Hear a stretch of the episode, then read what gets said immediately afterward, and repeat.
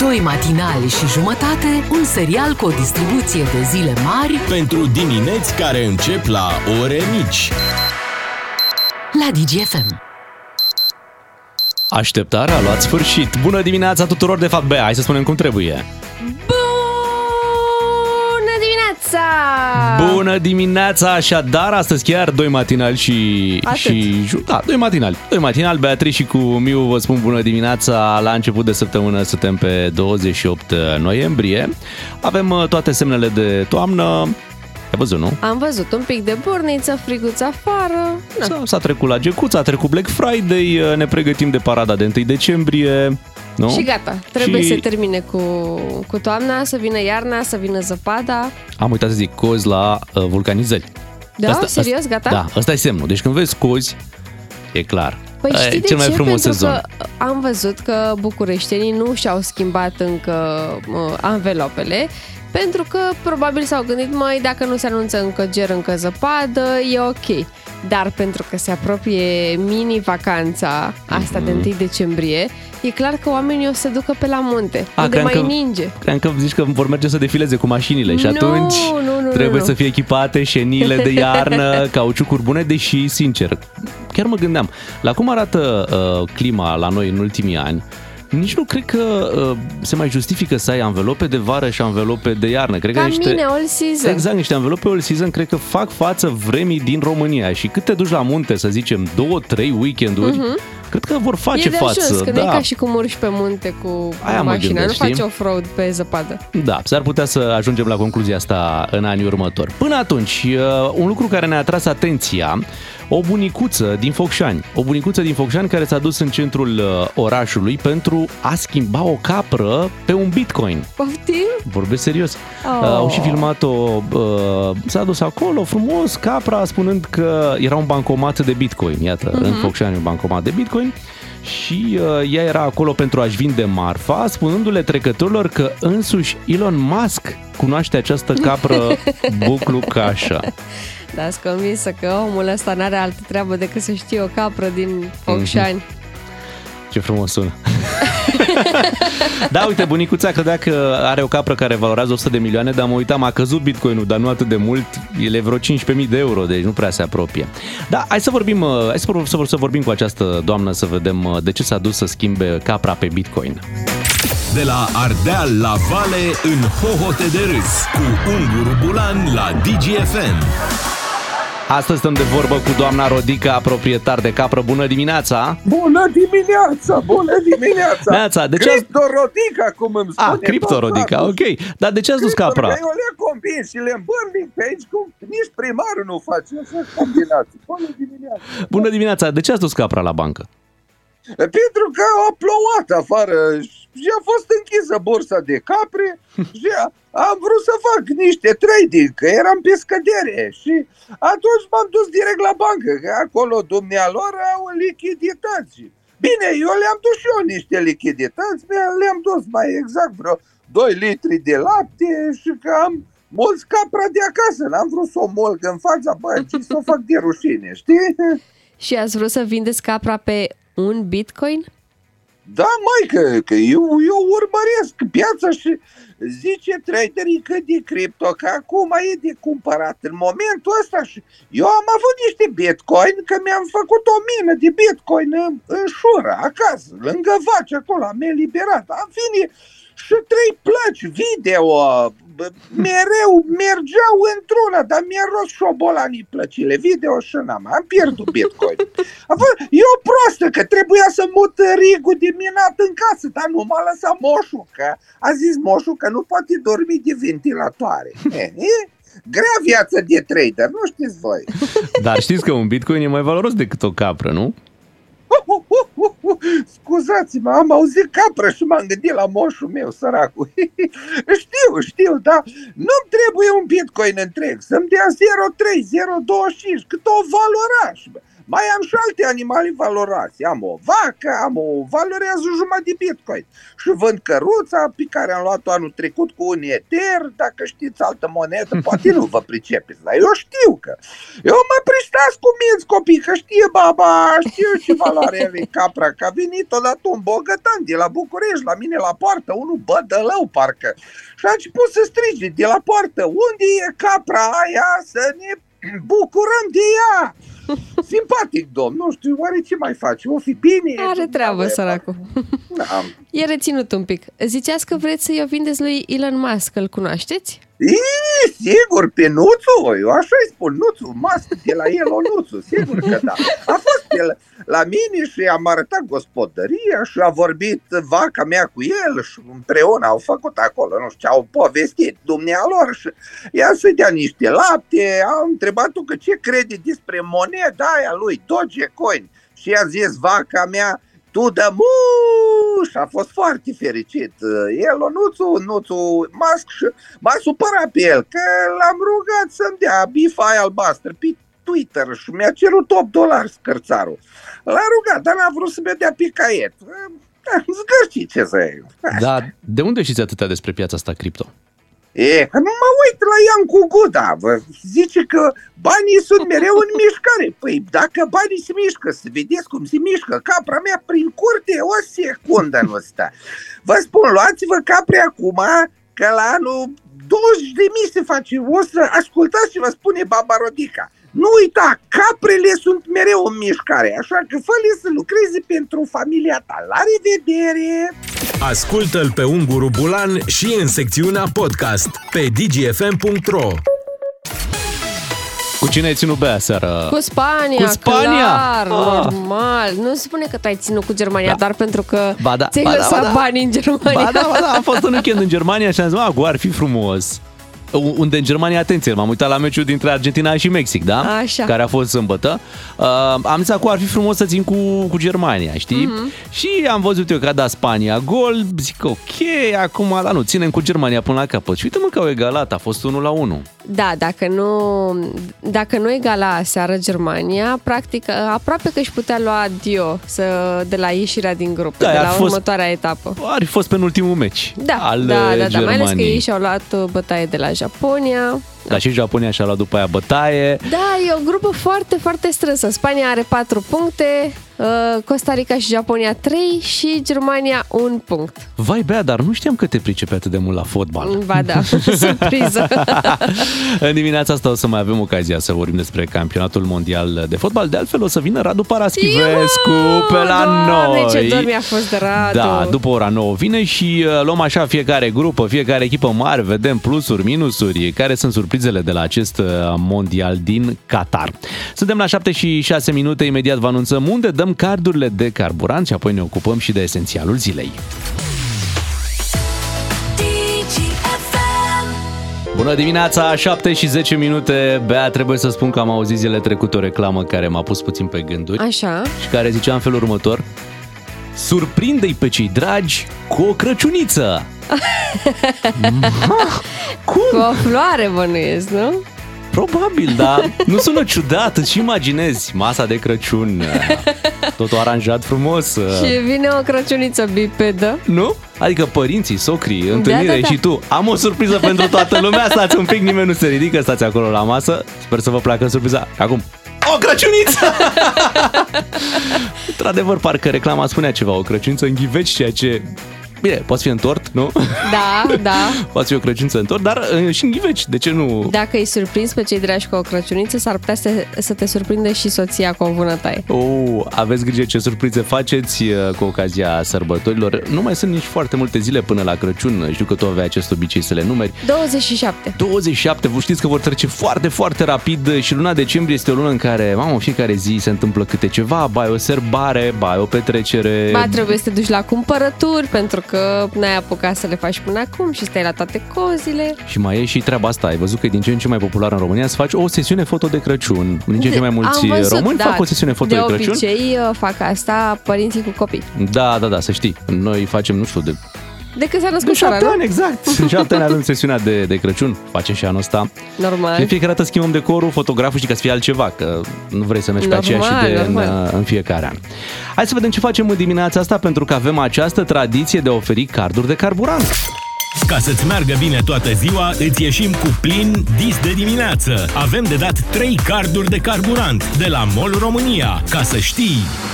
Astăzi, cardurile de carburant, să știți că le oferim în București, în benzinăria MOL de pe strada Barbu Văcărescu, numărul 164B. Acolo, dacă sunteți din București și aveți DGFM memorat pe 1, 2 sau 3, mergeți în această dimineață, iar colegii noștri vă vor premia cu carduri de carburant în valoare de 300 de lei, 3 carduri la număr, pregătite și pentru această dimineață. Trebuie să ajungeți în uh, benzinăria de pe strada Barbu Văcărescu numărul 164B până în ora 10. Până atunci sunt uh, colegii noștri acolo. Nu știm exact ora la care vor ajunge, deci va trebui să aveți un pic de noroc. Este benzinăria MOL din zona aceea cu străzi cu nume de compozitori, Mozart, Chopin, Tchaikovsky. Știi, toate sunt uh-huh. acolo, în zona respectivă, doar melomani stau, stau acolo când și-au cumpărat apartamentul, bineînțeles că au dat un test. Normal, pe dar Să nu vadă stă dacă oricine acolo. Poți chiar așa. 7 și 12 minute arată ceasul nostru. Mult succes să ajungeți în benzinărie fix că sunt colegii noștri și să câștigați carduri de carburant. Cu DGFM câștigi din plin 10 de carduri de carburant cu triplu efect MOL Evo Plus de la MOL România. DGFM. Esențialul zilei. Ne-am concentrat ca să cuprindem cât mai mult. Iată că Moș Nicolae a venit uh, puțin mai devreme la Nicolae Bădălău uh, cu ce drept o nuelușă. I-a, i-a luat ceva, Moș Nicolae, i-a luat libertatea. Da, pentru 24 de ore. Da, Stai să spunem deocamdată, treaba da. asta. Procurorii DNA l-au reținut puțin pe Nicolae Bădălău, cel uh, supranumit, l-am văzut prin uh, presă, tatăl uh, iubitului Biancai Drăgușanu, așa este supranumit uh, Nicolae Bădălău. Așa a ajuns de la baronul PSD de ce era? Giurgiu, parcă? de Giurgiu, de Giurgiu a a ajuns ajuns tatăl iubitului Biancăi Biancăi Drăgușanu, Drăgușanu. da, Deci așa îi el se acum spune. este recunoscut prin nor. Da, pentru tata de data aceasta.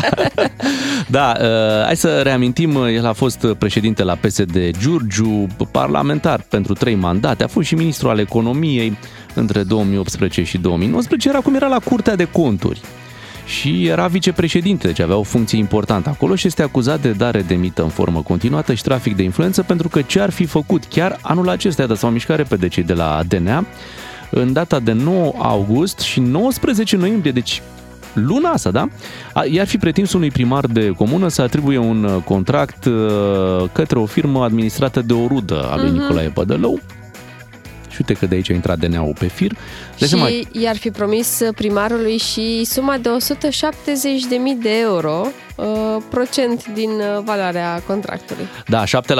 Uh, Iată, am, au mai scăzut procentele prin România, înainte se vorbea de 10%, poate și mai mult, trăim iată vremuri grele. Da, și uite, și, și Păi normal. politicienii renunță. Mai poți să mai dai 10% ca pe vremuri, cum e la Bacșiș. Da, renunță, politicienii au de la gura lor uh, 3% și să zică, bă, asta e, să, să se miște lucrurile. Și s-a mișcat și DNA-ul uh, și avem acest uh, dosar. Să vedem ce se întâmplă după cele 24 de ore în care este reținut Nicolae Bădălău. Dar să știi că e prima dată când aud că DNA-ul lucrează duminica. Că DNA-ul saltă duminica pe cineva. Nu e ciudat? Păi ca să ceapă omul 24 de ore și cum e, să înceapă săptămâna Să luni. știe de luni da, ce are da, de da, făcut ce are de făcut, săptămâna aia, așa, nu? dacă duminică oricum cam stai degeaba, au zis, uh-huh. aia, că tot stai degeaba, hai să stai pe la DNA degeaba. Dar interesant, el e chiar la Curtea de Conturi, adică instituția care verifică astfel de lucruri. Nu, nu, e, nu e spectaculos. Să ne mutăm puțin și la uh, mondialul din Qatar. Uh, au fost câteva surprize. Belgia învinsă de Maroc.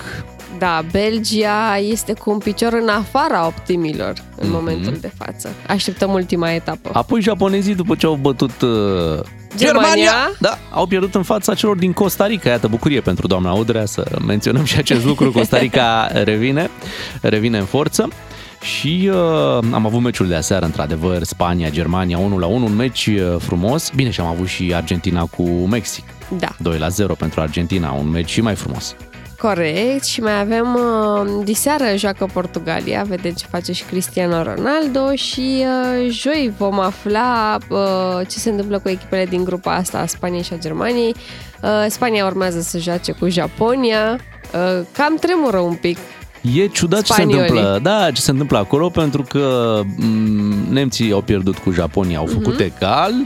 Da, și Japonia a pierdut cu Costa Rica, deci Bine, lucrurile sunt... uh, Partea bună este că și dacă pierde Spania în fața Japoniei, tot se califică în optim, dar de pe locul 2, pentru că au golaverajul foarte bun. Țin, ții minte Mhm. cele șapte goluri pe care le-a administrat da. uh, celor de la Costa Rica. Costa Rica, da, da, da, da. Dar ce diferențe totuși, nu? 7 la 0 și după Da. aia Costa Rica revine și bate Japonia. Care Japonia a bătut-o pe Germania. Deci cea mai echilibrată, să spunem, sau deși e dezechilibrată uh, grupă. În București, uh, traficul uh, va fi, uh, cred că, destul de uh, blocat în următoarele zile, pentru că se desfășoară întâlniri importante ale liderilor europeni, uh, o întrevedere a ministrilor de externe NATO. Asta se întâmplă. O să vină și secretarul de stat american Anthony Blinken și discuțiile vor fi, bineînțeles, legate de războiul din uh, Ucraina și multe alte teme importante ale acestor uh, zile. Dar vezi, temele sunt de importante și noi ne gândim, aoleu, și o să fie traficul blocat, și o să circule greu. Tocmai că ne va salva mini-vacanța de 1 decembrie cu traficul. Ai văzut? Da. Ce frumos. 7 și 25 de minute, sunteți cu doi matinali și jumătate, atât. bineînțeles. Și jumătate din Anglia. da, Beatrice și Miu în această dimineață cu voi. Uh, Revenim după știrile de la 7 și jumătate. Esențialul zilei. Ne-am concentrat ca să cuprindem cât mai mult. DGFM. Într-adevăr, 2 la 0, cel mai periculos scor. Ați auzit ce fac suporterii când echipa lor câștigă cu 2 la 0. Distrug. Distrug cei din Maroc, bineînțeles, alții n-au, n-au făcut treaba asta, dar... Alții uh, fac curățenie. da, exact. Păi da, Japonia. Ar trebui făcut un, uh, un mic atlas cu ce face fiecare țară. Uh, un, unii fac urât la victorie, știi? Da, am e bine, văzut. e bine să nu câștigă, să, să nu câștige tocmai pentru că nu știu să-și gestioneze prea bine bucuria. Păi dacă nu ar fi câștigat și ei de multă vreme, îți dai seama. Da. Îți dai, fi- seama, îți dai seama noi când am câștigat un meci la un mondial? Mi-e și frică. Mi-e Dăm și foc frică. la țară. Deci, la țară, la Europa, gândește că sunt români în toată Europa. Mulți. Doamne. Mai bine că suntem feriți neaferite Diordănescu de așa ceva. Și nu de treaba doar asta. el, și și nu nu doar doar el. el, normal. Au fost mulți care au, care au contribuit ca să, ca să stăm calme așa, să nu, să nu avem emoții. Nici nu e bine, știi, să stai cu Bogdan, emoții. privește partea bună. Anul ăsta, la ediția asta de campionat mondial, suntem egal Italiei. Da, asta mă bucură foarte mult. Da.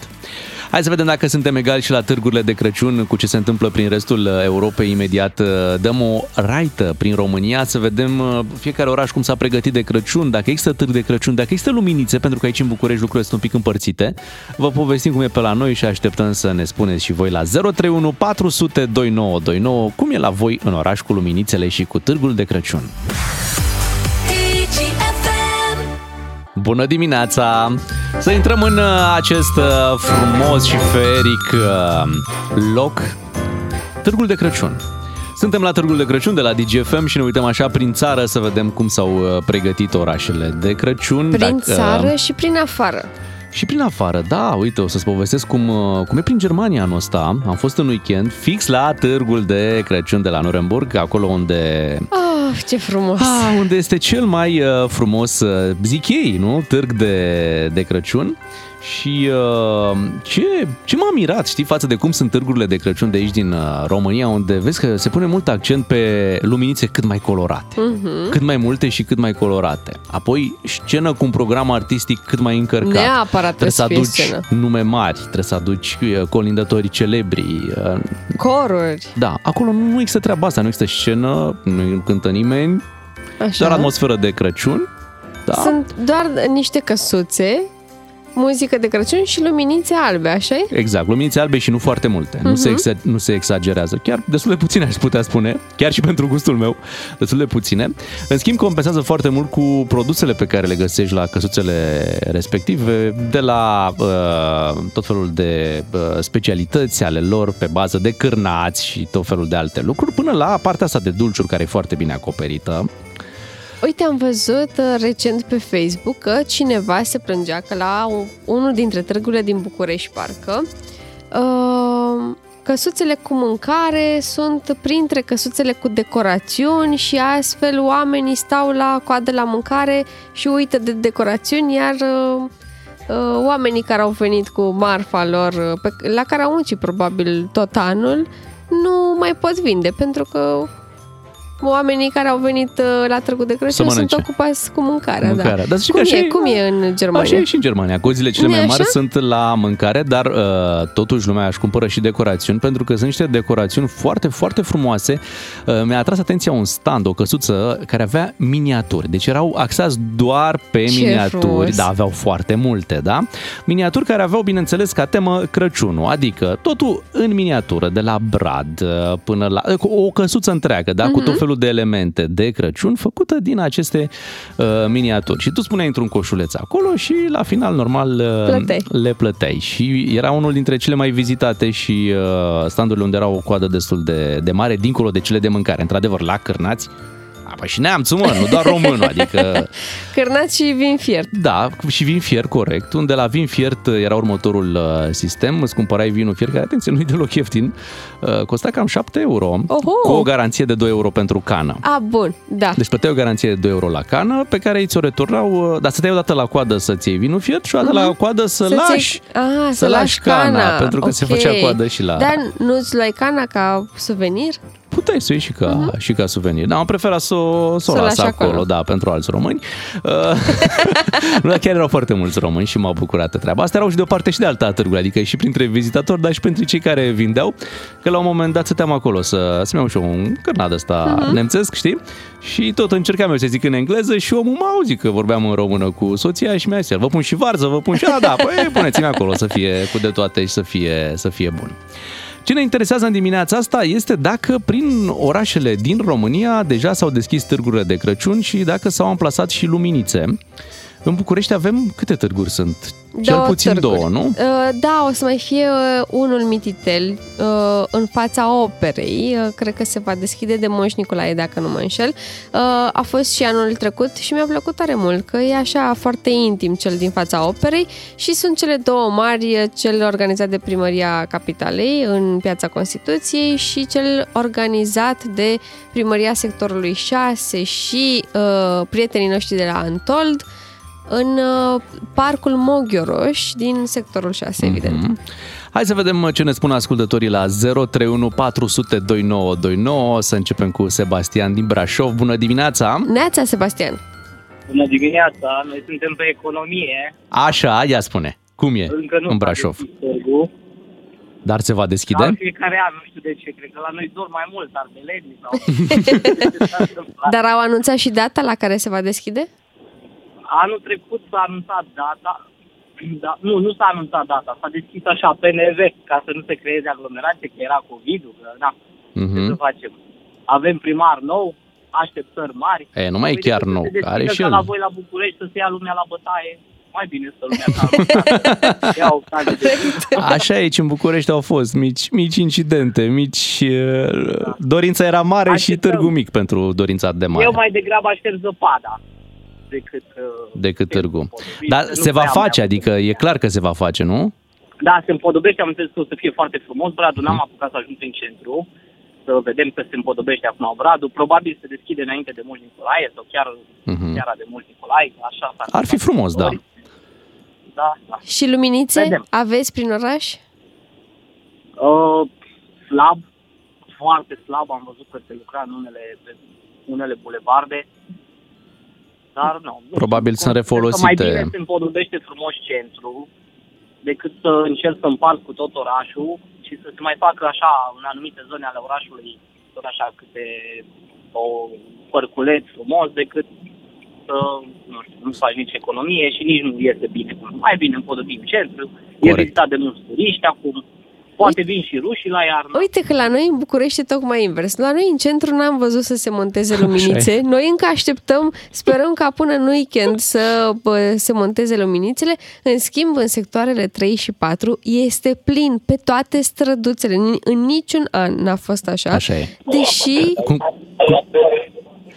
Sebastian, nu te mai auzim. Îți mulțumim, uh, îți mulțumim pentru telefon și pentru ce ne-ai povestit din, uh, din Brașov. Așa este, în sectoarele 3 și 4 s-au pus luminițe în dușmănie, uh, Da, cum da, se da, spune. adică tocmai în anul în care ar trebui să facem economie, cumva acum am adunat toate luminițele de peste tot și le-am pus în sectoarele 3 și 4. Nu Da, zic, și mie îmi place. În centrul Bucureștiului, pe bulevardele unde de obicei um, și care țin de primăria generală și erau astfel de luminițe, anul acesta nu s-au mai uh, nu sunt montate la ora asta, nu sunt montate. Mhm. Nu știm, poate în zilele următoare, deși o să avem uh, uh, 30 noiembrie, zi liberă, 1 decembrie, ziua națională. Nu, nu văd când ar putea să le mai uh, monteze. Cred că Săptămâna asta, uh, mă rog, nopțile din săptămâna asta, ca să fie gata de Moș Nicolae. Poate, Da, poate. Poate se merge pe economie la primăria Da. capitalei. Hai să vorbim și cu Ovidiu, el este din uh, Germania, țara târgurilor de Crăciun. Bună dimineața, Ovidiu! Neața, Bună dimineața! Neața, de unde ești din Germania? Din Bibera, lângă Bibera, Ulm. A, lângă Ulm, ok. Și la voi s-a Lângă deschis, Bibera, Ulm. s-a deschis târgul de Crăciun? Da, s-a deschis chiar uh, sâmbătă și n-am fost numai ieri, că au venit ceva prieteni din România și am zis, haideți să mergem să le arătăm și lor cum e în Germania. Am prieteni și de cum e, Crăciun. vă place? Să știți că, da, e foarte frumos și v-am auzit că a spus că nu e Și la aici era o scenă micuță, a venit Moș Crăciun la copii, puteai să duci copilul pe scenă și dacă stăteai la tot spectacol sau la toată asta, primea copilul napolitan sau știu eu ceva, un dulce. Dacă și erau cu Ce minți. au drăguț! cântat cu trompete. Dar A scena fost era foarte pentru frumos. moșu, Erau- nu? Da, da. Dar tu ce faci acolo, Ovidiu? Renovezi? Ce faci? Uh, Ce, ce se Îți la aude? lucru, îți la lucru. Da? Și ce muncești? Și vă ascult în- îți la, la montez niște lifturi. Niște lifturi. Da, ați început de vreme, că e 648 în Germania. Ați apucat la lifturi? Da, da, de la șase începe. De la 6 începeți. Spor la treabă, Ovidiu. Îți Da. mulțumim Te mult că, pupăm. îți mulțumim mult că ne-ai, uh, ne-ai sunat și ne-ai povestit. Hai să mergem în Craiova, să vedem ce se Da, întâmplă în Craiova. trebuie. Camelia ne-a sunat. Bună Neața, dimineața! Camelia. Neața! Bună dimineața, dragilor! Neața. Tot eu sunt. Nu scăpați de mine. Bine ai revenit! Ia povestește-ne cum Deci, este mult noi lăudatul suntem pe târg. bogăție aici, pe opulență. Așa, Este, nu? bravo, așa trebuie. Ia spune.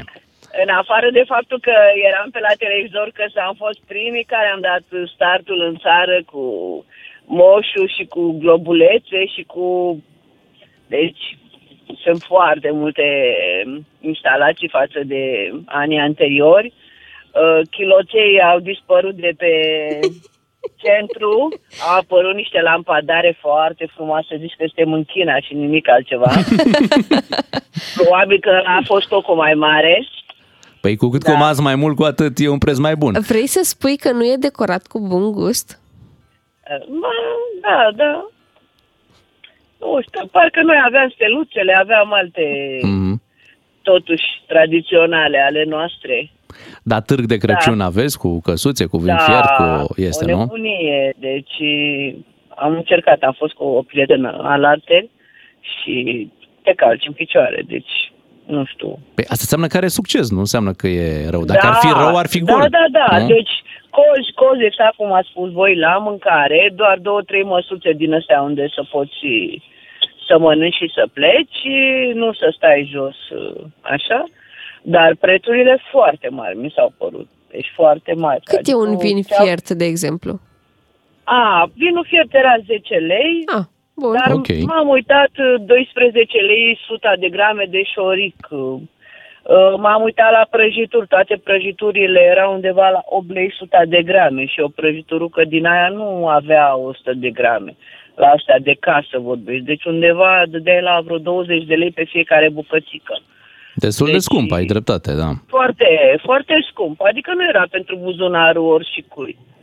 Totuși era coadă, ne spui. Deci, A, da, totuși era coadă, că fiecare vrea să-și ia câte, câte un pic. ceva sau... da. Da, am mai văzut acum o noutate, niște bată pe băț în tot felul de forme, de funtițe, de omuleți, de... Astea sunt Non. atracții pentru copii, îți dai seama. E, De unde? Că erau cei mari, erau la coadă mai Păi- mult decât copii. În fiecare din noi e un copil. Mulțumim, Camelia, pentru Te pupăm. telefon. Ne grăbim să, vă, să mergem și la Iași, să vedem cum s-a pregătit Iașul de Crăciun. Neața, Ovidiu. Neața, Bună dimineața! Neața. Pe la Iași, luminițe, târg de Crăciun, aveți? În- Încă nu, nu s-au aprins, urmează să se aprindă. Uh, Vorbesc mai mult din postură de lucrător în Germania, că tot am fost vorba de Germania, am lucrat atât la Weihnachtsmarkt în Germania, Târgu de Crăciun în Germania, cât și în carusele, Uh-huh. dar la noi bănuiesc că se exagerează. Deci sunt prețuri cel puțin la fel sau mai mari ca în Germania, în condițiile în care veniturile sunt care vin, merg copiii, fac poze cu luminițe, se alizează pe lângă pe sutele care sunt și merg mai departe. Mă duc și eu cu copiii, câștig destul de bine, nu despre asta e vorba cât câștig, sunt instalator și vreau să spun că tot și plec ceva bani. Dar mă duc cu copiii și când văd o plătită mai scumpă ca în Germania, Parcă nu-ți vine, nu, iau să, cu să o cumperi. în România. Se exagerează, nu. Și când le spui, se supără. Domnule, ok, înțeleg, sunt afaceri, dar o plătită e 5 euro în Germania, 5 euro la noi. Dar un salar acolo are 2000 de euro la Weihnachtsmarkt, tu dai... La noi e 2000 de lei. La noi e 2000 de lei, mai puțin se câștigă în târgurile tale. Și când le spui, se supără. Și îți cam pierde așa chestia de, de, de luminițe. Deci la asta vezi... Îți cam pierde, dar și ei îți vor spune că plătesc chirie ca să fie acolo, că, da, normal, trebuie să faci pentru ei ceva profit, că nu te duci să, la un târg de Crăciun să faci clătite ca să ieși pe pierdere, știi? mai mare ca în Germania. Totuși, hai să Aici e facem ciudat, o da. diferență între Ce câștigăm noi, ce câștigă Germania. Și totuși merge să ne bucurăm de Crăciun. Totul a devenit o afacere mai mult. Chiar acum, zi, aseară sau altă seară am urmărit la unul din posturile din televiziune la și un copil, 10 ani, o fetiță, se plângea până și ei, domnule, e prea scump. E prea scump. Da, nu știu dacă fac arestul românilor, adică suntem o nație de plângăcioși, dar Știi care e treaba?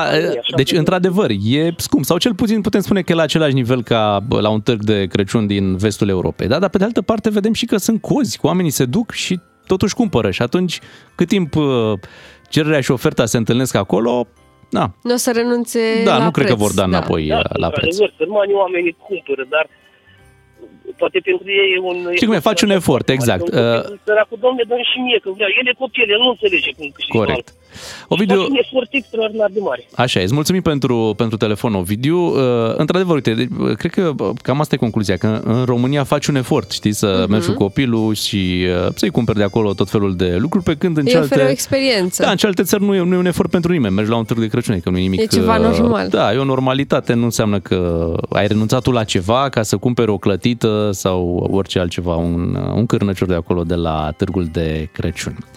Uh, Așteptăm să vedem ce se mai întâmplă prin, uh, prin București, vă spuneam. Uh, Momentan este liniște, nu-i nimic montat, uh, ca o surpriză partea pe de care... luminițe, că pe partea Da. de târguri stăm bine. Așa este. Uh, Până la urmă te gândești, ok, economie, da? E un an complicat, faci economie, da, păi e destul de trist să n-ai nici, nimic, știi, nimic în jurul tău care să uh, să-ți, am- să-ți amintească așa constant în ce perioadă frumoasă ne aflăm. Sunt convinsă că se rezolvă. Până săptămâna viitoare Au, ce vom avea încredere un ai. pic uh, de atmosferă de sărbători. Ce încredere ai, Beatrice? Păi da. Abia aștept să fiu și eu uh, surprins. 7 și 54 de minute dacă vreți să ne mai povestiți despre Crăciun, luminițe, târguri de Crăciun, uh, ce mai e pe la voi, uh, puteți folosi numărul de WhatsApp 0774 601 601. Ne mutăm acolo cu discuția. Doi matinal și jumătate la DGFM. Așa sunt ei. Te fac să te bucuri ca atunci când îți iese prăjitura. DGFM. Nutriensa, kitul tău de bine care susține imunitatea, e la un telefon distanță, ca să știi. Ne ocupăm și astăzi de starea voastră de bine în sezonul rece cu un kit complet Nutriensa, care conține toate vitaminele necesare ca să vă întăriți imunitatea și să nu mai aveți probleme. Iar ca să câștigați acest kit, trebuie să faceți următorul lucru, să ne trimiteți prin SMS la 3815 un mesaj cu un singur cuvânt, să ne spuneți ce ați ratat la ultima răceală. Da. Și apoi, nouă, dacă ni se pare uh, interesant, mă rog, extragem uh, uh, mesajul și uh, vă Povestea, sunăm. da, povestea o spuneți în direct. Nu vrem poveștile prin SMS pentru că e destul de complicat să stai să explici prin Da, SMS și ce va ai lua mult ratat. prea uh, mult timp. Aveți foarte puțin timp la dispoziție să ne trimiteți uh, acest SMS și dacă nu vă sunăm astăzi, stați fără nicio grijă pentru că este posibil să câștigați marele premiu de la finalul săptămânii, adică un purificator de aer. Da, purifică aerul și îl și ionizează. Plasma Cluster uh, se numește.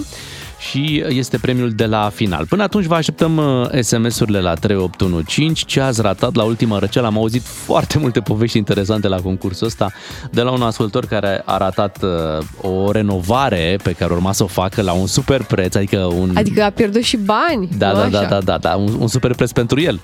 adică încasa foarte mult, a cerut foarte mult, doar că a venit o răceală mai serioasă și n-a mai putut să facă lucrarea. Uh, Până la ascultători care ce ne-au povestit? Că au ratat... uh, Au ratat cununia civilă. Cununia civilă, da, din cauza unei răceli. 3815, un singur cuvânt, ce ați ratat la ultima răceală, după extragem, vă sunăm și ne povestiți pe larg aici, în direct. Începem săptămâna împreună, sunteți cu doi matinali, hai și jumătate, zicem și jumătate cu Beatriz și cu Miu în această dimineață și de mult, Bea, n-am mai făcut noi așa un, uh, un esențial cu vedete. Da, ok. Da. Deci facem în dimineața Da, asta. pentru că acu- în urmă cu o oră făceam uh, esențialul nostru în care vorbeam despre tatăl iubitului Biancai Drăgușanu. Da, asta făceam despre Nicolae Bădălău. Acum Da. vorbim chiar despre... uh, Despre mondene. Despre Dar mondene, despre da? mondene curate. Nu mergem către Bianca Drăgușanu. În ce sens curate? Adică nu pe scandal în sensul ăsta. Ah, ok, normal că nu pe scandal. Da, Cine mai da, vrea da. scandal în perioada asta? Absolut nu vrea nimeni. nimeni. Uite, uh, în weekend să știi că m-am uitat uh, la un film de Crăciun. Evident, că ce fac asta te eu de ocupi, trei da. săptămâni încoace. Și m-am uitat pe una dintre cele mai populare platforme de streaming la noul film al lui Lindsay Lohan, uh, care se numește Falling for Christmas. Este și uh, filmul care a doborât niște recorduri în această lună. A adunat uh, până în prezent peste 37 de milioane de ore de vizionare. Uh, îți recomand să te uiți. Lindsay Lohan uh, joacă rolul unei uh, moștenitoare răsfățate care își pierde memoria uh, atunci când merge la schi și um, ajunge în cabana unui uh, văduv foarte frumușel. Oh, de care se îndrăgostește. Adevărul că, uite, uh, s-au terminat toate poveștile alea în care doi tinerei care nu știu Da, ce să știi că e au fost foarte- făcute toate scenariile și acum ajunge la un foarte haios. văduv, da? Deci ajunge la un văduv. Da, ajunge Cât la de un tare. văduv, e foarte haios să vezi pe uh, protagonistă încercând să învețe, de exemplu, cum să facă patul, pentru că ea niciodată în viața asta n-a, N-a făcut patul. Da, da. uite ceva nou. Dacă tu recomanzi filmul, înseamnă că e un film uh, bun. A, E a- un film bun de sâmbătă seară, duminică Păi, seara, așa, așa, îți dai normal. seama. Dar da. a ajuns pe locul 1 în topul din România? Este în trending, da. Da. În top 10 acolo. Depinde și de zi, na ca să zic așa, uneori îți apare pe locul 1, altor Mhm. pe locul 2, dar uh, e un film care a primit și critici uh, pozitive și negative. Păi normal, normal, Dar normal. cei mai mulți oameni laudă revenirea lui Lindsay Lohan Bravo. după o perioadă tumultoasă din viața ei. Așa, e, și ea era văduvă, nu? Nu, nu, Nu, nu, nu, doar nu, el. ea are iubit în film un influencer. Aha, aha, ok. Dar renunță la el. Sau nu ne Îți zici? dai seama, De renunță, îți renunță. dai Bine. seama că renunță, da. Bine, hai că aproape ne l-ai povestit acum. hai să ne mutăm uh, către o altă poveste. Ne mutăm către Jennifer Lopez, care Da. ne-a dat ceva emoții săptămâna trecută, pentru că uh, au fost ascunse toate postările ei de pe Instagram și uh, restul rețelelor sociale și a lăsat la uh, imaginea de profil o imagine neagră. Toată lumea s-a panicat ce s-a fi întâmplat, a murit cineva, poate. Nu, n-a fost vorba de asta. J-Lo anunță că va lansa un nou uh, album care se va numi This Is Me Now. Um, coincidența, sau mă rog, m, planul, ca să zic așa, este că e o revenire, de fapt, a unui album pe care l-a lansat acum 20 de ani, 25 noiembrie 2002, care se numea This Is Me Then. Și acel album a fost dedicat lui Ben Affleck. Acest album de- Aha, a- ok, ok, din ok. prezent este dedicat tot lui. Uh, Ba chiar, uh, uite, acum ascultăm uh, piesa pe care ea a scris-o atunci uh, pentru, pentru Ben ei, Affleck. pentru Se el. numea Dear Ben, Dragă Ben. Și acum pe noul album vom avea Dear Ben, partea a doua. Măi, Benny, măi, măi, ce faci, mă? Ai nebunit-o pe Jennifer Lopez. Ce arc în timp uh, cu acest cuplu? De aleasă, că înseamnă că le-a, le-a aranjat universul așa cum trebuie. Au, au avut nevoie de alte experiențe ca să-și dea seama că locul uh, lor este unul lângă altul. Au pierdut 20 de ani dacă te gândești. Nu știu, cred că au câștigat pentru că fiecare are copii acum. Mhm. Deci sunt mai bogați oricum.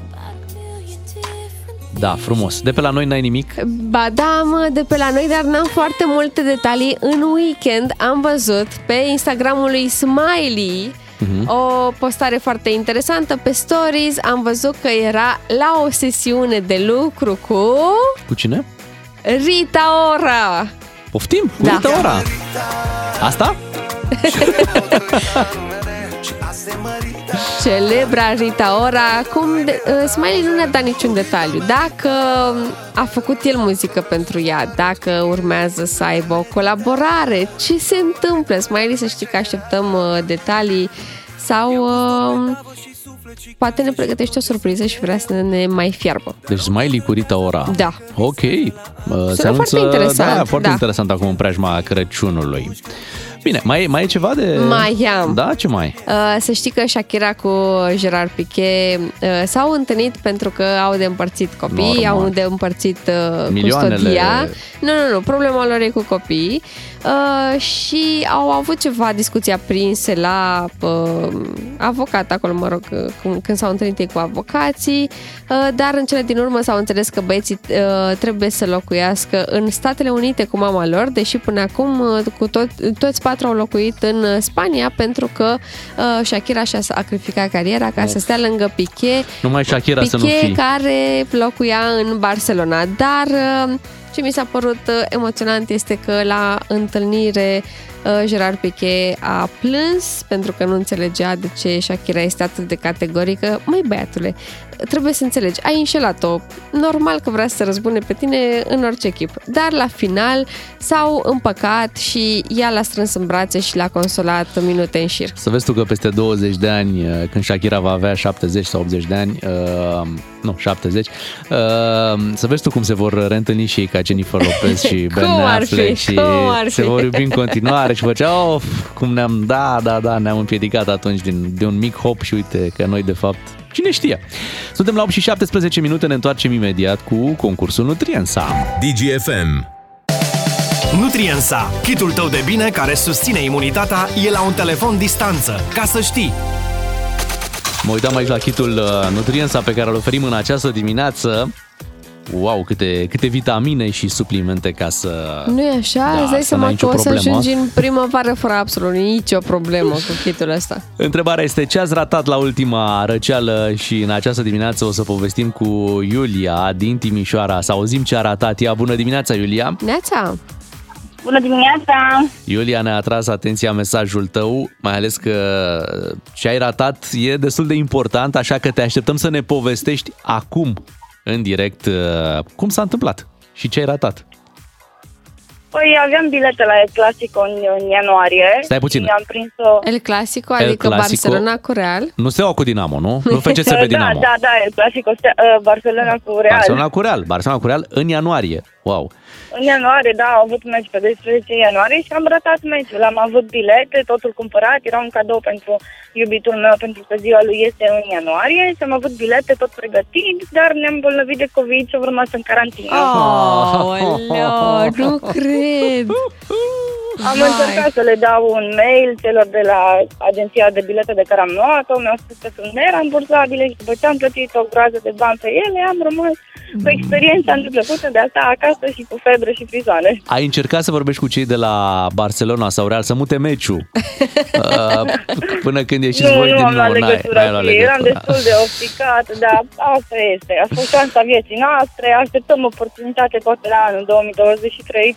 Da, și Hai că era o poate aveți surpriză noroc. totală, adică el știa sau nu știa unde, unde urmează să mergeți?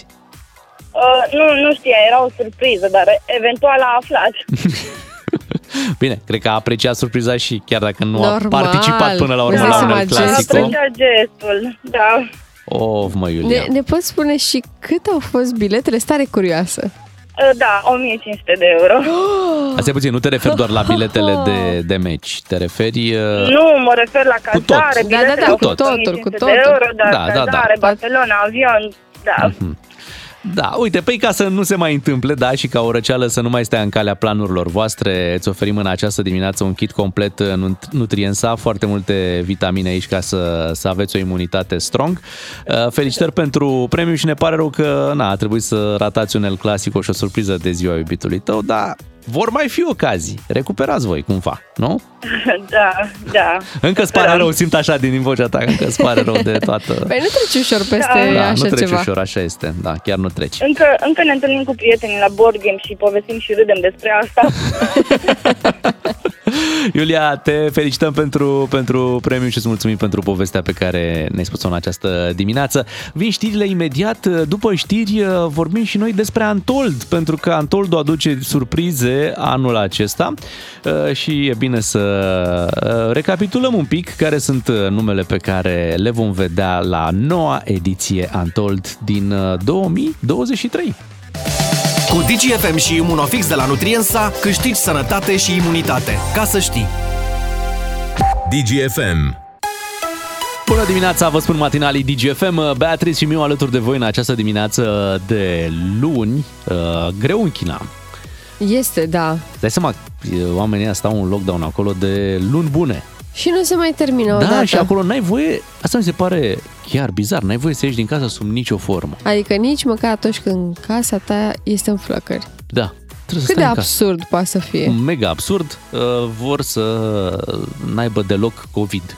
Păi înțeleg, doar că nu reușesc să facă față. Săptămâna trecută au avut zile re- cu număr record de cazuri, uh, de la începutul pandemiei încoace. Deci se pare că China nu face ceva cum trebuie. Așa e și oamenii ăștia care au ieșit în stradă, dai seama că riscă foarte mult. Că O, acolo da. Nu prea, regimul e foarte strict, nu E poți regim așa comunist. să... Păi, până la urmă, da. Hai să vedem ce se mai întâmplă pe la noi. Uh, Deja apar uh, surprizele de la Antoldul viitor, cel din 2023. Uh, Nume mari puse frumos pe afiș, apar așa unul câte unul. Imediat vorbim cu Ioana Chereji. Ea ne va povesti ce se întâmplă la ediția de anul viitor de la Antold. Bună dimineața, 8 și 40 de minute. Invitata noastră în această dimineață în matinalul DGFM este Ioana Chereji. Uh, am stabilit PR manager, da? Am zis bine. Da, PR da, da, da, să manager trăiți. Bună dimineața! Antold. Dimineața! Bine ai venit, Ioana. Bine v-am găsit, așa mă bucur să fiu la voi, că până acum îl primeați doar pe soțul meu. Așa am profitat de faptul că Edi Chereji a plecat uh, puțin, da, Da. și ai venit tu aici să anunțăm uh, toată lista de artiști de la... Nu cred că o anunțăm. Nu e că toată, așa cred. nu e toată, Eu nu e cred toată, că e doar Ioana- începutul. Eu și... cred că Ioana e mai danică decât Edi și va da toate numele. De el tragem de fiecare dată. Mai zine și nou un nume. Cine vine la Antold? Zice, Nu pot să vă nu, spun. nu pot să vă spun. Așa o să vă răspund și eu. Dar trebuie să ne bucurăm că pentru toată lumea, adică cel puțin pentru mine, Crăciunul a venit mai repede săptămâna trecută. Ok. Uh, așa cum bine știți, am anunțat pe cei de la Imagine Dragons care vin pentru prima dată în România. Mamă, ce surpriză cu Și ne-a Imagine super Dragons. bucurat cu vestea asta. Da. Pe voi și pe multă Toată lume să România, știți. Așa e. Când vineri ați anunțat, nu? Da, Că... joi am Joi anunțat ați și anunțat, da. vineri am anunțat că se întoarce Armin Van Buren la Anton.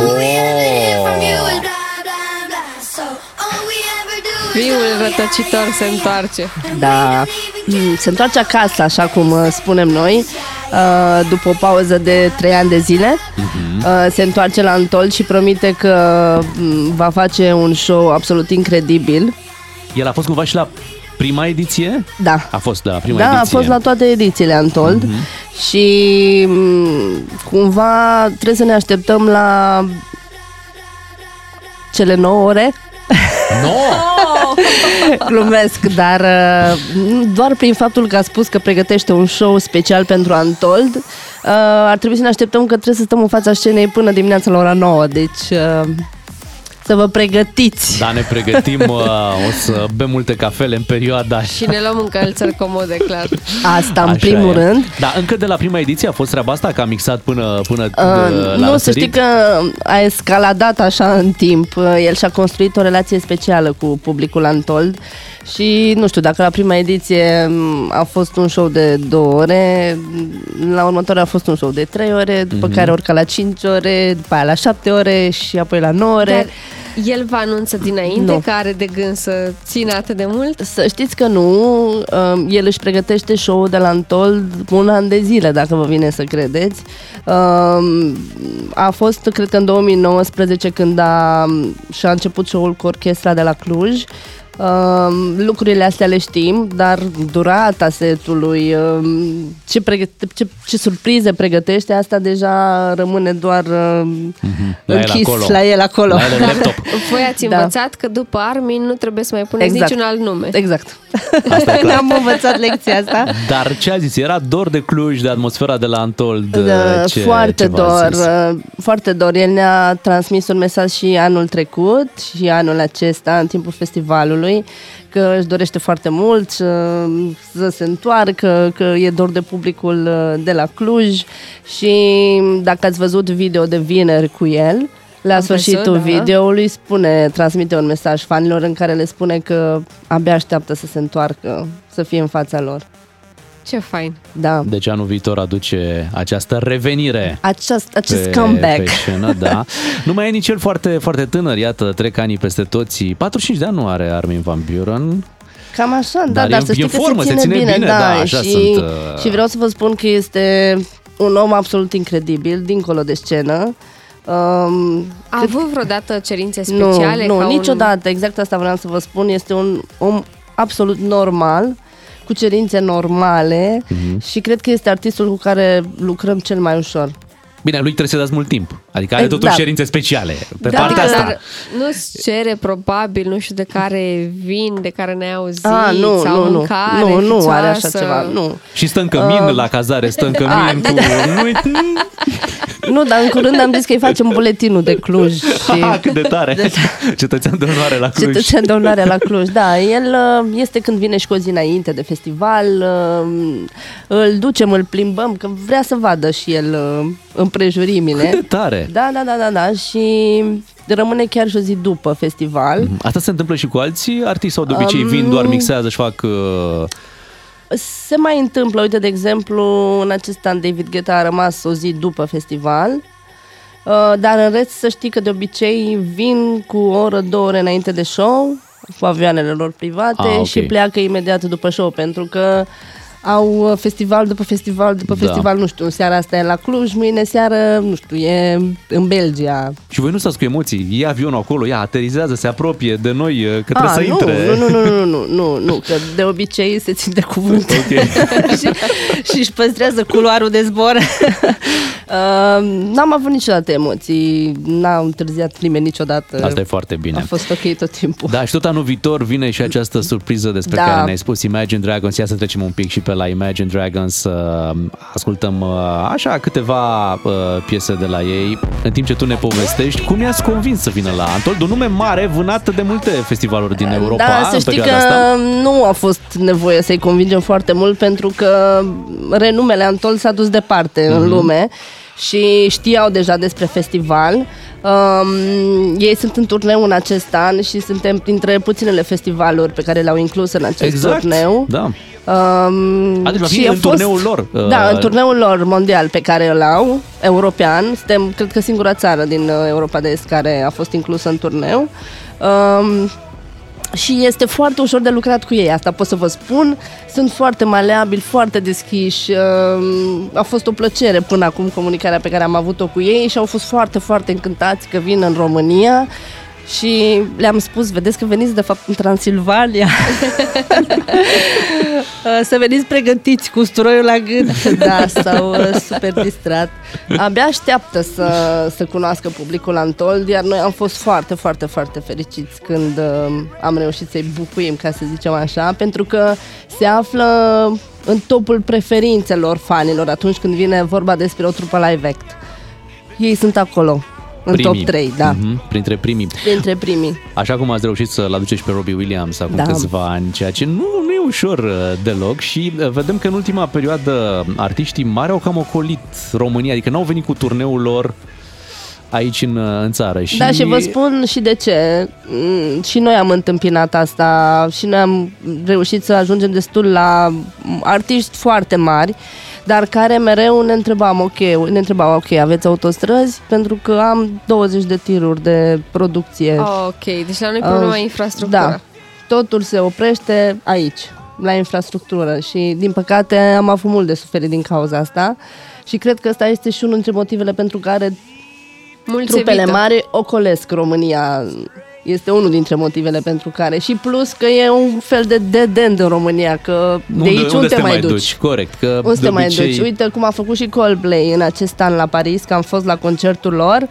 Au făcut 5 zile una după alta, Stade France plin și s-au uh, limitat doar așa, n-au mai venit și spre, nu știu, Viena, Budapesta.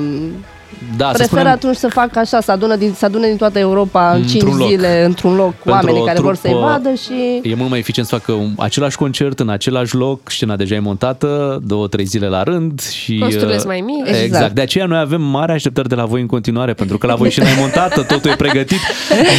Sunteți doar să singura, aduceți numele. exact, singura Da, șansă exact. de a aduce nume, nume Chiar mari. așa, uh, pe noi ne-ați obișnuit în anii trecuți Așa. ca uh, numele mari să fie anunțate după sărbători, în primăvară. Mai, mai De unde aveți graba? ceva? De unde mai, graba? mai avem, e doar începutul, nu e nicio grabă, doar că m, ne-am dorit foarte mult să ieșim cu acest nume mare, pentru că era atât de așteptat Mhm. de fani și uite că a creat o isterie în momentul în care am anunțat. Um, Cred că asta o să fie cel mai căutat cadou de Crăciun Da, anul da. ăsta. Uh, că ai zis de cadou, trebuie să reamintesc și că în această seară, la ora 19, se scot în vânzare 10.000 de abonamente pentru Ok. Antol 2023 și se pot cumpăra doar de către cei care se înregistrează pe antol.com, așa că grăbiți-vă, pentru că, având în vedere anunțurile de săptămâna trecută, cred că se vor da într-un minut. Um, și noi preconizăm că la sfârșitul aprilie, începutul lui mai, festivalul Antol va fi sold out. Uh, pentru că mai avem niște ași în mânecă Oh, pe care o să-i anunțăm în curând. Um, În curând mai aflăm ceva până de sărbători sau ne liniștim deocamdată? stăm puțin liniștiți. A, bine. Că mai trebuie să facem și noi bradul. apropo de Brad, voi vă ocupați și de un târg de Crăciun uh, în Da. această perioadă aici în București. da, nu știu, ați fost? E minunat. N-am N-am apucat apucat. încă, Am fost urmează. în seara deschiderii, doamne, era ca la întold, n-aveai loc să arunci un ac. Uh, da, Da, avem și un scos asul din mânecă, gașca zurli, direct da, din prima da, seară. a fost nebunie. Iar ce face Mirela Retegan cu Gașca Zuli mi se pare incredibil. este. Um, am, avem și un tur de Crăciun care va fi deschis până pe 27 decembrie, dacă nu mă înșel, și în aceste zile se montează și o roată mare, panoramică, de vreo 30 de metri, un brad de Crăciun imens de 15 metri, deci m- mai vin niște completări foarte drăguțe. Așa e. Eu aștept să faceți și mixul ăsta, să vină uh, Imagine Dragons la Târgu de Crăciun, să mixeze Armin frumos uh, în sectorul da, 6. da, mai în degrabă anii văd pe viitori. Arbil. Ioana, Da. îți mulțumim Vă că ai venit mulțumesc uh, și pe la eu. noi și ne-ai povestit uh, ce e important pentru ascultătorii noștri și ce ai anunțat, faptul că cei care se înscriu pe site, pe antol.com, vor putea să își comande Își cumpere, și da? să-și În cumpere această biletul. seară, la ora 19, se pun în vânzare 10.000 de abonamente pentru Antol 2023, așa că grăbiți-vă. Da, ca să Eu prindeți numele simt mari. așa că se vând în vreo 45 de secunde. Zici? Da. 45 de secunde. Am mai fi avut record? experiența asta Mhm. în Care e 2000... recordul? În 2019, cred, am vândut 43.000 de abonamente în 2 minute și Wow. un pic. Wow! Lucrurile se mișcă repede. Da. Mulțumim, Ioana, îți dorim sărbători Vă frumoase. mulțumesc și eu vă urez și vouă sărbători cu liniște și fericire și uh, chiar mă bucur că suntem parteneri uh, uh, în acest proiect minunat care se numește Antold și că faceți parte din magia noastră și vă mulțumim pentru asta. Și noi mulțumim și să știi că te mai așteptăm și pe tine, nu doar pe Edi. Da, care da, ești- bine, Da, bine. tu, tu dai vești mult mai bune decât, uh, decât Edi, asta este clar. Cu Ioana Chereji am fost în direct, ne reauzim după ora 9, rămâneți cu DGFM. Cu doi matinali și jumătate câștigi o bună dimineață la DGFM. Matinalii DGFM și o surpriză în această dimineață alături mai de noi. surpriză! Da, s-a întors Radu Paraschivescu, bine ai revenit, Radu. Bine v-am regăsit. Ne-a fost dor de tine, Radu. Mulțumesc la fel. Mai ales că multe dimineți de luni le începeam așa.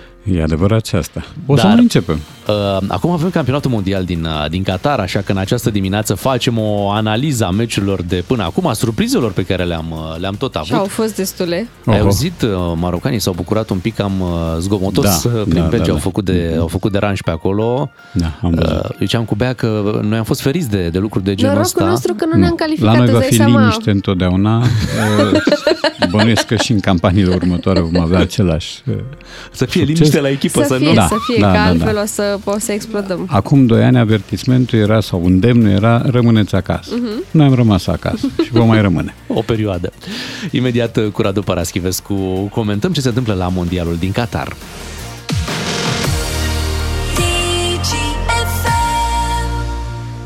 Bună dimineața, 9 și 10 minute. Radu Paraschivescu este alături de noi să discutăm despre mondialul uh, din Qatar. Uh, Discutăm așa în liniște, nu, nu suntem implicați emoțional prea mult. Echipa Ba da, României... eu sunt. A, bine, tu cu Spania și tu, Radu, Și Argentina. cu Eu am doi cai favoriți dintotdeauna, din copilărie, Brazilia și Olanda. Brazilia și Olanda. Olanda ok. e de neprivit deocamdată. Are Îți place? puncte, dar nu joacă nimic. Da. Mhm. Uh-huh. Uh, mai că eu încerc să fiu uh, corect în aprecieri și am văzut-o câștigând cu Senegal, deși n-ar fi avut voie să o facă în mod normal și chinuindu-se să scoată un egal cu Ecuadorul. Hai să vorbim, să începem chiar de la meciul de aseară, meciul dintre Spania și Germania, încheiat uh, 1 la 1 într-o grupă foarte complicată, unde Germania Da. a luat bătaie de la Japonia, Japonia a luat bătaie de la Costa Rica, Costa Spania a Rica bătut Costa 7-0. Da, Spania a dat deocamdată scorul campionatului și e greu de crezut că el va fi depășit. Uh, Aceea Spania poate, pisa, poate pasa agasan de mult, ceea ce a testat și în meciul de aseară cu Germania.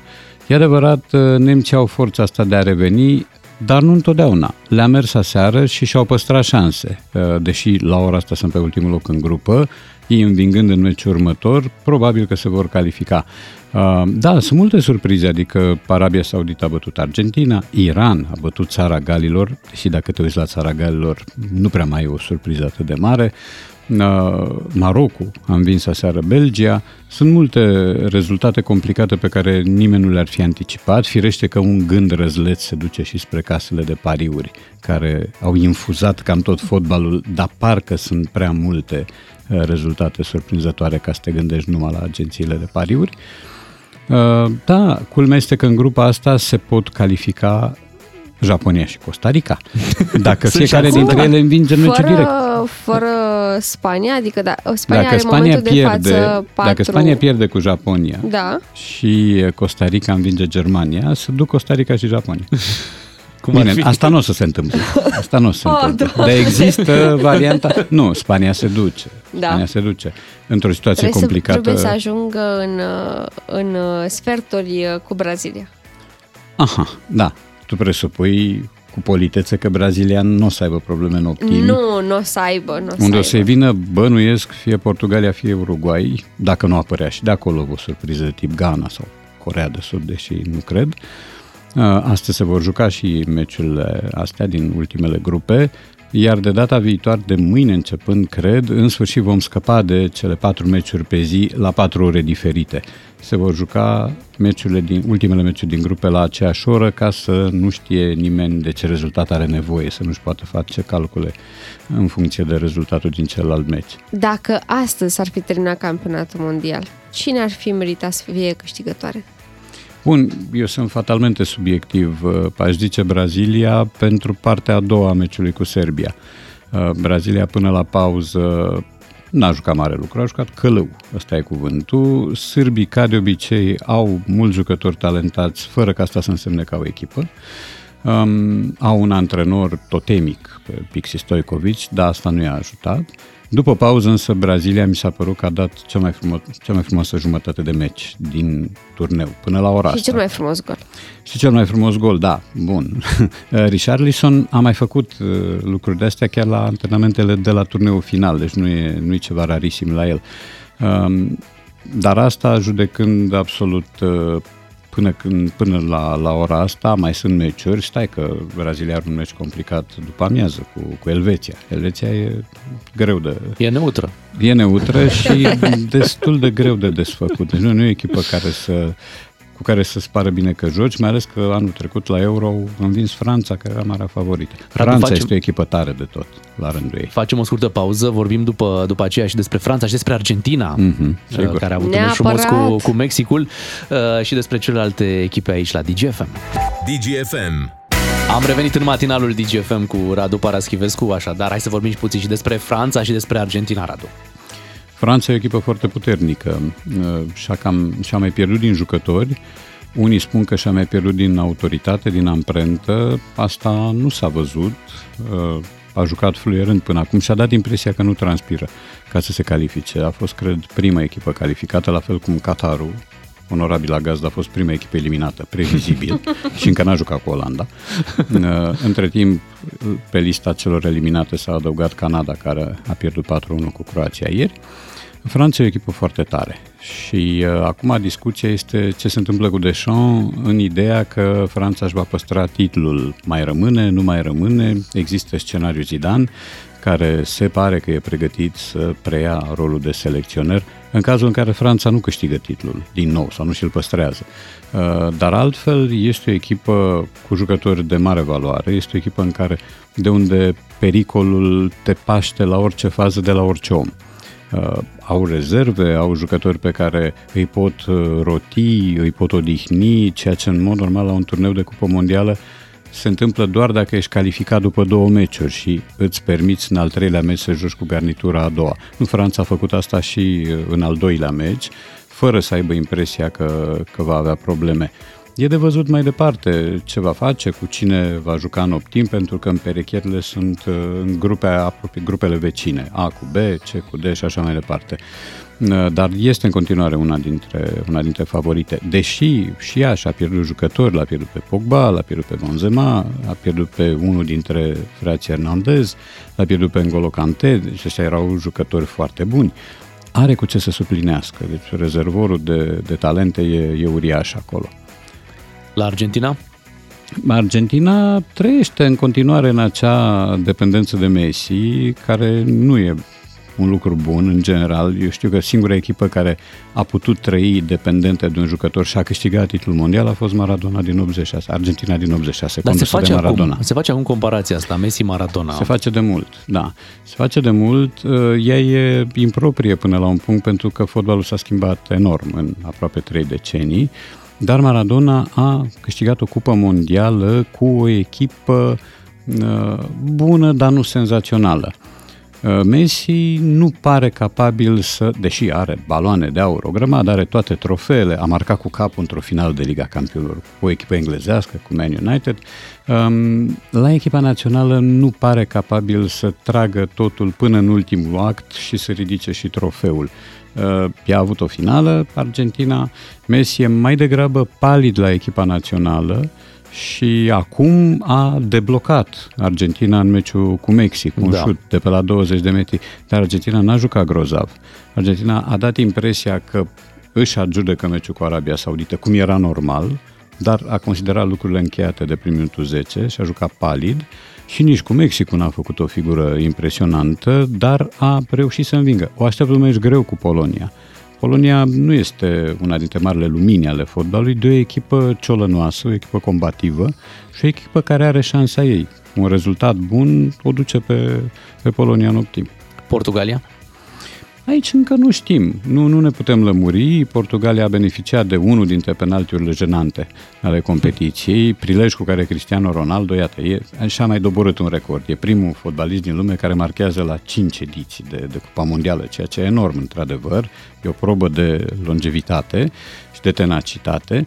El mai are unul, două recorduri de doborât este și cel mai vârstnic marcator de la Cupa Mondială. El mai are prin Liga Campionilor ceva de reglat ca să fie și acolo cel mai bun. Întâi trebuie să-și găsească o echipă. Da, păi aici e, eu cred că el s-a la Bruges acum, care e în optim cu Benfica, sau la Benfica. Um, dar Portugalia în sine ar nu putea e fi aceeași surprins. situație ca la Argentina, nu stă doar Mi se- într-un jucă- jucător? Nu, nu. Mie mi se pare că e mult talent la echipa Portugaliei, sunt mulți jucători, nici nu joacă toți, adică Rafael Leao, care este vedetă la AC Milan, a venit de pe bancă în, ultimul meci al, în primul meci al Portugaliei cu Ghana și a marcat. Sunt foarte mulți jucători acolo și din campionatul portughez, din Italia, din Spania. Deci potențialul este uriaș și discuția unora dintre oamenii care se ocupă de fotbal este în ce măsură uh, Ronaldo mai este acum un motor pentru echipă sau nu cumva a devenit o frână. La fel ca mutatis mutandis cazul Neymar. În Brazilia, Neymar este un jucător fastuos pe care nu poți să-l excluzi dintr-o formulă de echipă, dar Neymar blochează de multe ori jocul, este excesiv de egoist, vrea să le facă pe toate, vrea să vămuiască tot jocul ofensiv și atunci uh, povestea asta se reflectă de multe ori în jocul Braziliei. Sigur, e greu de conceput un campionat mondial fără Neymar, fără Messi, fără Ronaldo, mai ales că Messi și Ronaldo sunt bănuiesc la ultima ediție de, de turneu final. Așa spune statistica. Da, da, da. N-ar mai așa, trebui. așa spun și ei, că e posibil să fie cam ultima. Se e mută- posibil se să mută la vedem șah. că Stanley Matthews juca pe la 53 de ani, adică... Poate se face mondial de old boys și atunci Da. putem și noi, avem și noi încă o dată o șansă cu generația de E aur, cine e știe. adevărat, da, da, dacă se antrenează un pic. Deși Belo cred că poate să joace și acum. N-are nicio problemă. Radu, îți mulțumim că ai venit la noi. Înainte uh, să ne despărțim, uh, vrem să ne povestești despre noua ta carte. Da, uh, noua mea carte e un roman care se cheamă Podul Diavolului. Este un roman uh, cu o acțiune care se petrece în ziua de azi în Franța, în sud-vestul Franței. Caz real? Uh, nu, nu e un caz real, este o poveste, o, Ficțiune. este o scorneală cu niște elemente de uh, realitate arhitecturală, să zicem, sau istorică. O carte și cu blesteme și cu povești, cu multe scorneli, cu multe superstiții uh, și o carte pe care cei care au făcut uh, precomenzi o vor primi începând de astăzi. Podul Diavolului ea se va lansa și la Gaudeamus la Târg pe 10 decembrie. Uh, vom avea o lansare la librăria cu mai și Migiu pe 20 decembrie și îi uh, Pentru- declar că îmi place, așa uitându-mă și la copertă. Pentru carte te-ai inspirat din uh, vacanțele tale în da. Franța? Mhm. Da, iar uh, coperta are un detaliu din construcția în jurul căreia se învârte acțiunea din podul Valon 3, pont Valon 3 din Caor. Aici este un detaliu cu un drăcușor, un diablotin, uh, care apare în carte pe post de personaj și care are povestioara lui și legendele lui. Să știi că ne-a făcut mare plăcere să ne reîntâlnim și abia mie, aștept să să, să reluăm uh, întâlnirile noastre de aici de la, de la radio. Mulțumim, Radu Paraschivescu. Cu plăcere. O să mai vorbim despre acest campionat mondial, că mai sunt multe meciuri uh, în față de urmărit. La ora 9 și jumătate vin știrile DGFM. Noi ne întoarcem imediat după. Doi matinal și jumătate la DGFM. Așa sunt ei. Te fac să te simți ca după o partidă în care au câștigat ai noștri. DGFM. Cum era? De Crăciun fi mai bun, nu? Da. Dacă am ajuns ca autoritățile să le dea sfaturi părinților de cum să se poarte Fiți și voi mai calmi în perioada asta, uh, nu vă mai uh, certați la târgul de, de și Crăciun. dacă se ceartă doi copii între ei, care-i treaba? că copii, nu știu ei prea multe deocamdată. Da, Vorbiți și- cu ei, nu trebuie să vă bateți voi părinții, că nu suntem în junglă. Și părinții, de ce au adus băta aia totuși cu ei? Au zis să fie. Să E o fie, nu mamă. să trebuiască. E o mamă să fie acolo, că nu știi cu cine te întâlnești la târgul de Crăciun și ce probleme mai de, de rezolvat. Așadar, iată, bătaie, bătaie la târgul uh, de Crăciun. De bine, abia a început, să sperăm că se vor mai calma spiritele până spre Să Crăciun. sperăm. Mai avem uh, zile bune în care putem uh, cumva să ne liniștim, nu? Asta căutăm cu toții. În această dimineață Dăm cardurile de carburant în București și veți afla în minutele următoare cine a reușit să câștige cardurile noastre. Și uite, vreau să mai vorbim despre un uh, subiect interesant. Ai auzit de uh, o doamnă care a vrut să schimbe o capră pe Bitcoin? Cum? Da, o capră pe Bitcoin. A vrut să facă acest uh, schimb uh, valutar. Așa valoroasă e capra? Nu, așa vreau a scăzut Bitcoin-ul. ok. Da, hai că povestim imediat. Ați auzit zilele acestea cum au dispărut uh, milionarii cripto Milionari de carton, dacă e să ne gândim așa, oameni care învârteau uh, sume Care și-au luat colosale. țeapă. Da, așa, și acum- așa se zice. Da, Ți-l zilele la astea, țeapă. zilele astea sunt destul de, de triști. Posibil să revină, niciodată nu știi cum e piața asta de criptomonede. Când zici că a ajuns la uh, un minim istoric, deodată vezi cum se ridică iar și oamenii prind iar curaj. Dar momentan piața este jos, atât de jos încât uh, parcă te și tentează acolo să-ți iei o părticică de bitcoin dacă În reușești. caz că. În caz că, uite, avem uh, o bunicuță din Focșani care s-a dus uh, în centrul Focșanului unde există un bancomat Așa. de bitcoin, am plasat lângă un supermarket și s-a dus cu o capră, încercând să facă acest uh, exchange, Oh, uh, Doamne. da, să facă acest trade, să dea capra. O capră pe un bitcoin? Mm, Da, nu știu dacă putea Cred chiar că un... poți să-ți iei o părticică Da, dintr-un normal, bitcoin. normal. Ți un 01, un 02 probabil ar fi vrut, pentru că, uite, bătrânica spunea că are o valoare destul de mare capra, 100 de milioane. Vorbeam în lei vechi, dar în bitcoin uh, nou. Uh, Da? Deci uh, 100 de milioane ar însemna 2000 de euro. Da? Destul de valoroasă capra. Da, e- era capra vecinului și de-aia probabil. Uh, Tot spunea bătrânica că vrea să-i o dea lui Elon Musk. Uh, N-am înțeles exact de ce. Probabil că a auzit că ar fi fost prin România, dar n-a fost. Deci, N-a fost, dar uh, bătrânica înțeleg că ea pretinde că Elon Musk știe capra. Da, O cunoaște. De unde? Asta nu prea a putut să explice. Uh, O poveste iată reală din, uh, din Vrancea. Pe vremuri în Vrancea aveam uh, baroni uh, locali, Aveam cu tremure. da, aveam multe, multe lucruri. Acum iată aveam această capră dată pe Bitcoin și vreau să aflăm toate detaliile chiar de la uh, bătrânică. De la Ardeal la Vale în hohote de râs cu Unguru Bulan la DGFM. Astăzi stăm de vorbă cu doamna Rodica, proprietar de capră. Bună dimineața! Bună dimineața, bună dimineața! Neața, de ce ați- Criptorodica, cum îmi spune Ah, criptorodica, tot ok. Dar de ce ați dus capra? Criptorodica, Eu le convins și le îmbârnic pe aici, cum nici primarul nu face așa combinații. Bună dimineața! Bună dimineața! De ce ați dus capra la bancă? Pentru că a plouat afară și a fost închisă bursa de capre și a- am vrut să fac niște trading, că eram pe scădere și atunci m-am dus direct la bancă, că acolo dumnealor au lichidități. Bine, eu le-am dus și eu niște lichidități, mi- le-am dus mai exact vreo 2 litri de lapte și că am mulți capra de acasă, n-am vrut să o molg în fața băncii, să o fac de rușine, știi? Și ați vrut să vindeți capra pe un bitcoin? Da, mai că, că eu, eu urmăresc piața și zice traderii că de cripto, că acum e de cumpărat în momentul ăsta și eu am avut niște bitcoin, că mi-am făcut o mină de bitcoin în, în șură, acasă, lângă vaci, acolo, am eliberat, am fine și trei plăci video, bă, mereu mergeau într-una, dar mi-a rost șobolanii plăcile video și n-am, am pierdut bitcoin. A fost, e o proastă că trebuia să mut rigul de minat în casă, dar nu m-a lăsat moșul, că a zis moșul că nu poate dormi de ventilatoare. E, e? Grea viață de trader, nu știți voi. Dar știți că un bitcoin e mai valoros decât o capră, nu? Scuzați-mă, am auzit caprăș și m-am gândit la moșul meu, săracul. știu, știu, dar nu-mi trebuie un bitcoin întreg, să-mi dea 0,3, 0,25, cât o valoraș. bă. Mai am și alte animale valoroase. Am o vacă, am o valorează jumătate de bitcoin.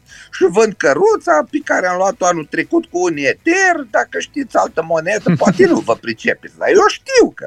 Eu mă pristați cu minți copii, că știe baba, știu ce valoare are capra, că a venit odată un bogătan de la București, la mine la poartă, unul bădălău parcă. Și a început să strige de la poartă, unde e capra aia să ne bucurăm de ea?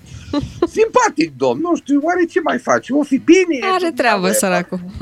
Am. E reținut un pic. Ziceați că vreți să-i o vindeți lui Elon Musk, îl cunoașteți? Ii, sigur, pe Nuțu, eu așa îi spun, Nuțu, mască de la el, o Nuțu, sigur că da. A fost pe la, la mine și am arătat gospodăria și a vorbit vaca mea cu el și împreună au făcut acolo, nu știu, au povestit dumnealor și i-a să dea niște lapte, am întrebat-o că ce crede despre moneda aia lui, Dogecoin și i-a zis vaca mea, tu de muș! A fost foarte fericit. El, Nuțu, Nuțu Musk și m-a supărat pe el că l-am rugat să-mi dea bifa aia albastră pe Twitter și mi-a cerut 8 dolari scărțarul. L-a rugat, dar n-a vrut să-mi dea pe caiet. Zgârci ce să iei. Dar de unde știți atâtea despre piața asta cripto? E, că nu mă uit la Ian cu Guda, vă zice că banii sunt mereu în mișcare. Păi dacă banii se mișcă, să vedeți cum se mișcă capra mea prin curte, o secundă nu stă. Vă spun, luați-vă capre acum, că la anul 20 de mii se face. O să ascultați ce vă spune Baba Rodica.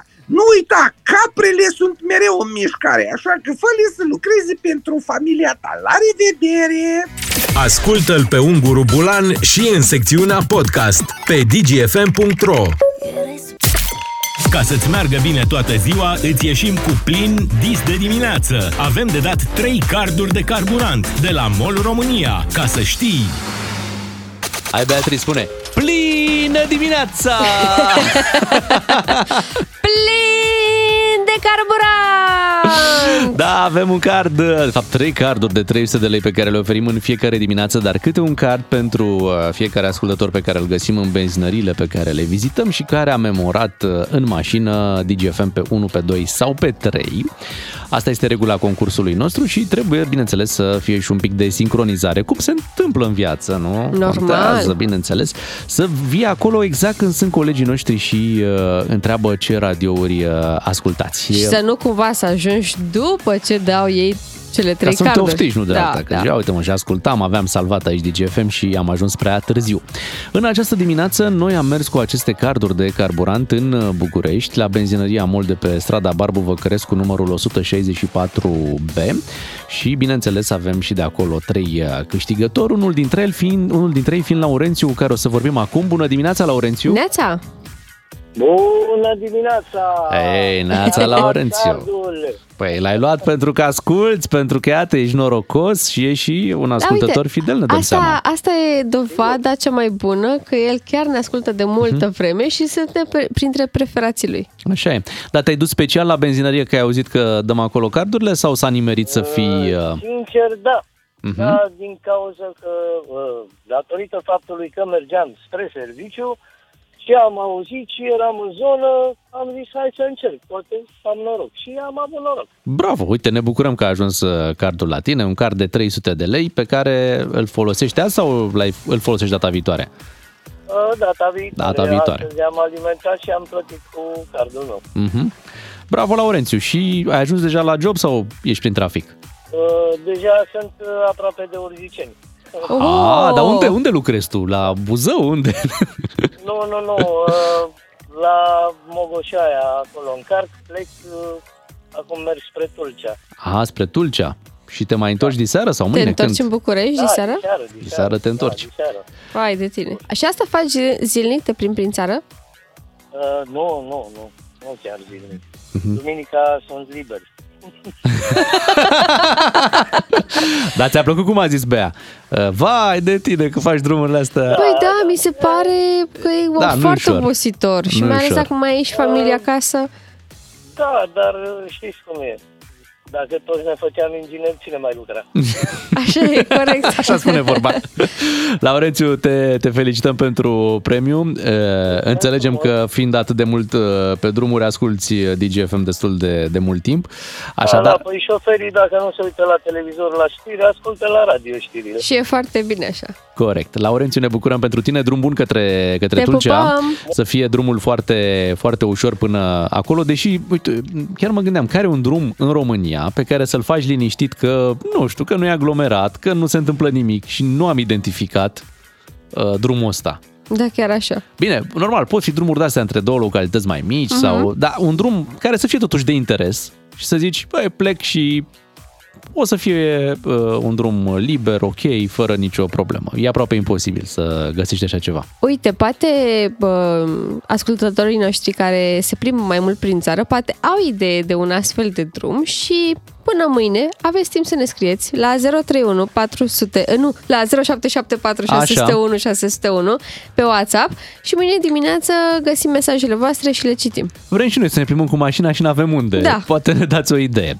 Uh, Ne întoarcem uh, mâine dimineață, ne odihnim puțin, ca așa e frumos la început de săptămână. Apropo de cei care se plimbă, mâine se întoarce și colegul Bogdan Ciuclaru, care se plimbă. Așa sperăm. A, așa a Ultima promis. dată când a plecat Mi-aduc în aminte, da. străinătate, a pierdut uh, de fapt, a fost anulat avionul și a ajuns și el după două zile, parcă. Două zile, da, da, o chestie asta ciudată. A schimbat niște avioane, a mai venit cu un tren, uh, a mai luat uh, o ocazie și a ajuns uh, în București. Poate de data aceasta ajunge mai ușor, adică asta îi, îi dorim. Să aveți o zi frumoasă, o săptămână ușoară, mai ales că este săptămâna cu ziua națională și uh, noi vă dăm reîntâlnire mâine dimineață la 7 fără 10. Rămâneți cu DGFM! Cu DGFM câștigi din plin 10 de carduri de carburant cu triplu efect Molevo Plus de la MOL România.